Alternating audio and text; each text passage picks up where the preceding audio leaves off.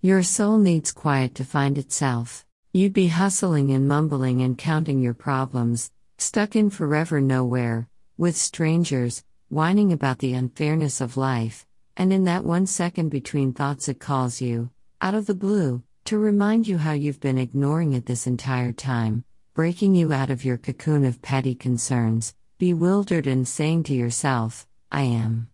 Yes, you are, aren't you, honey?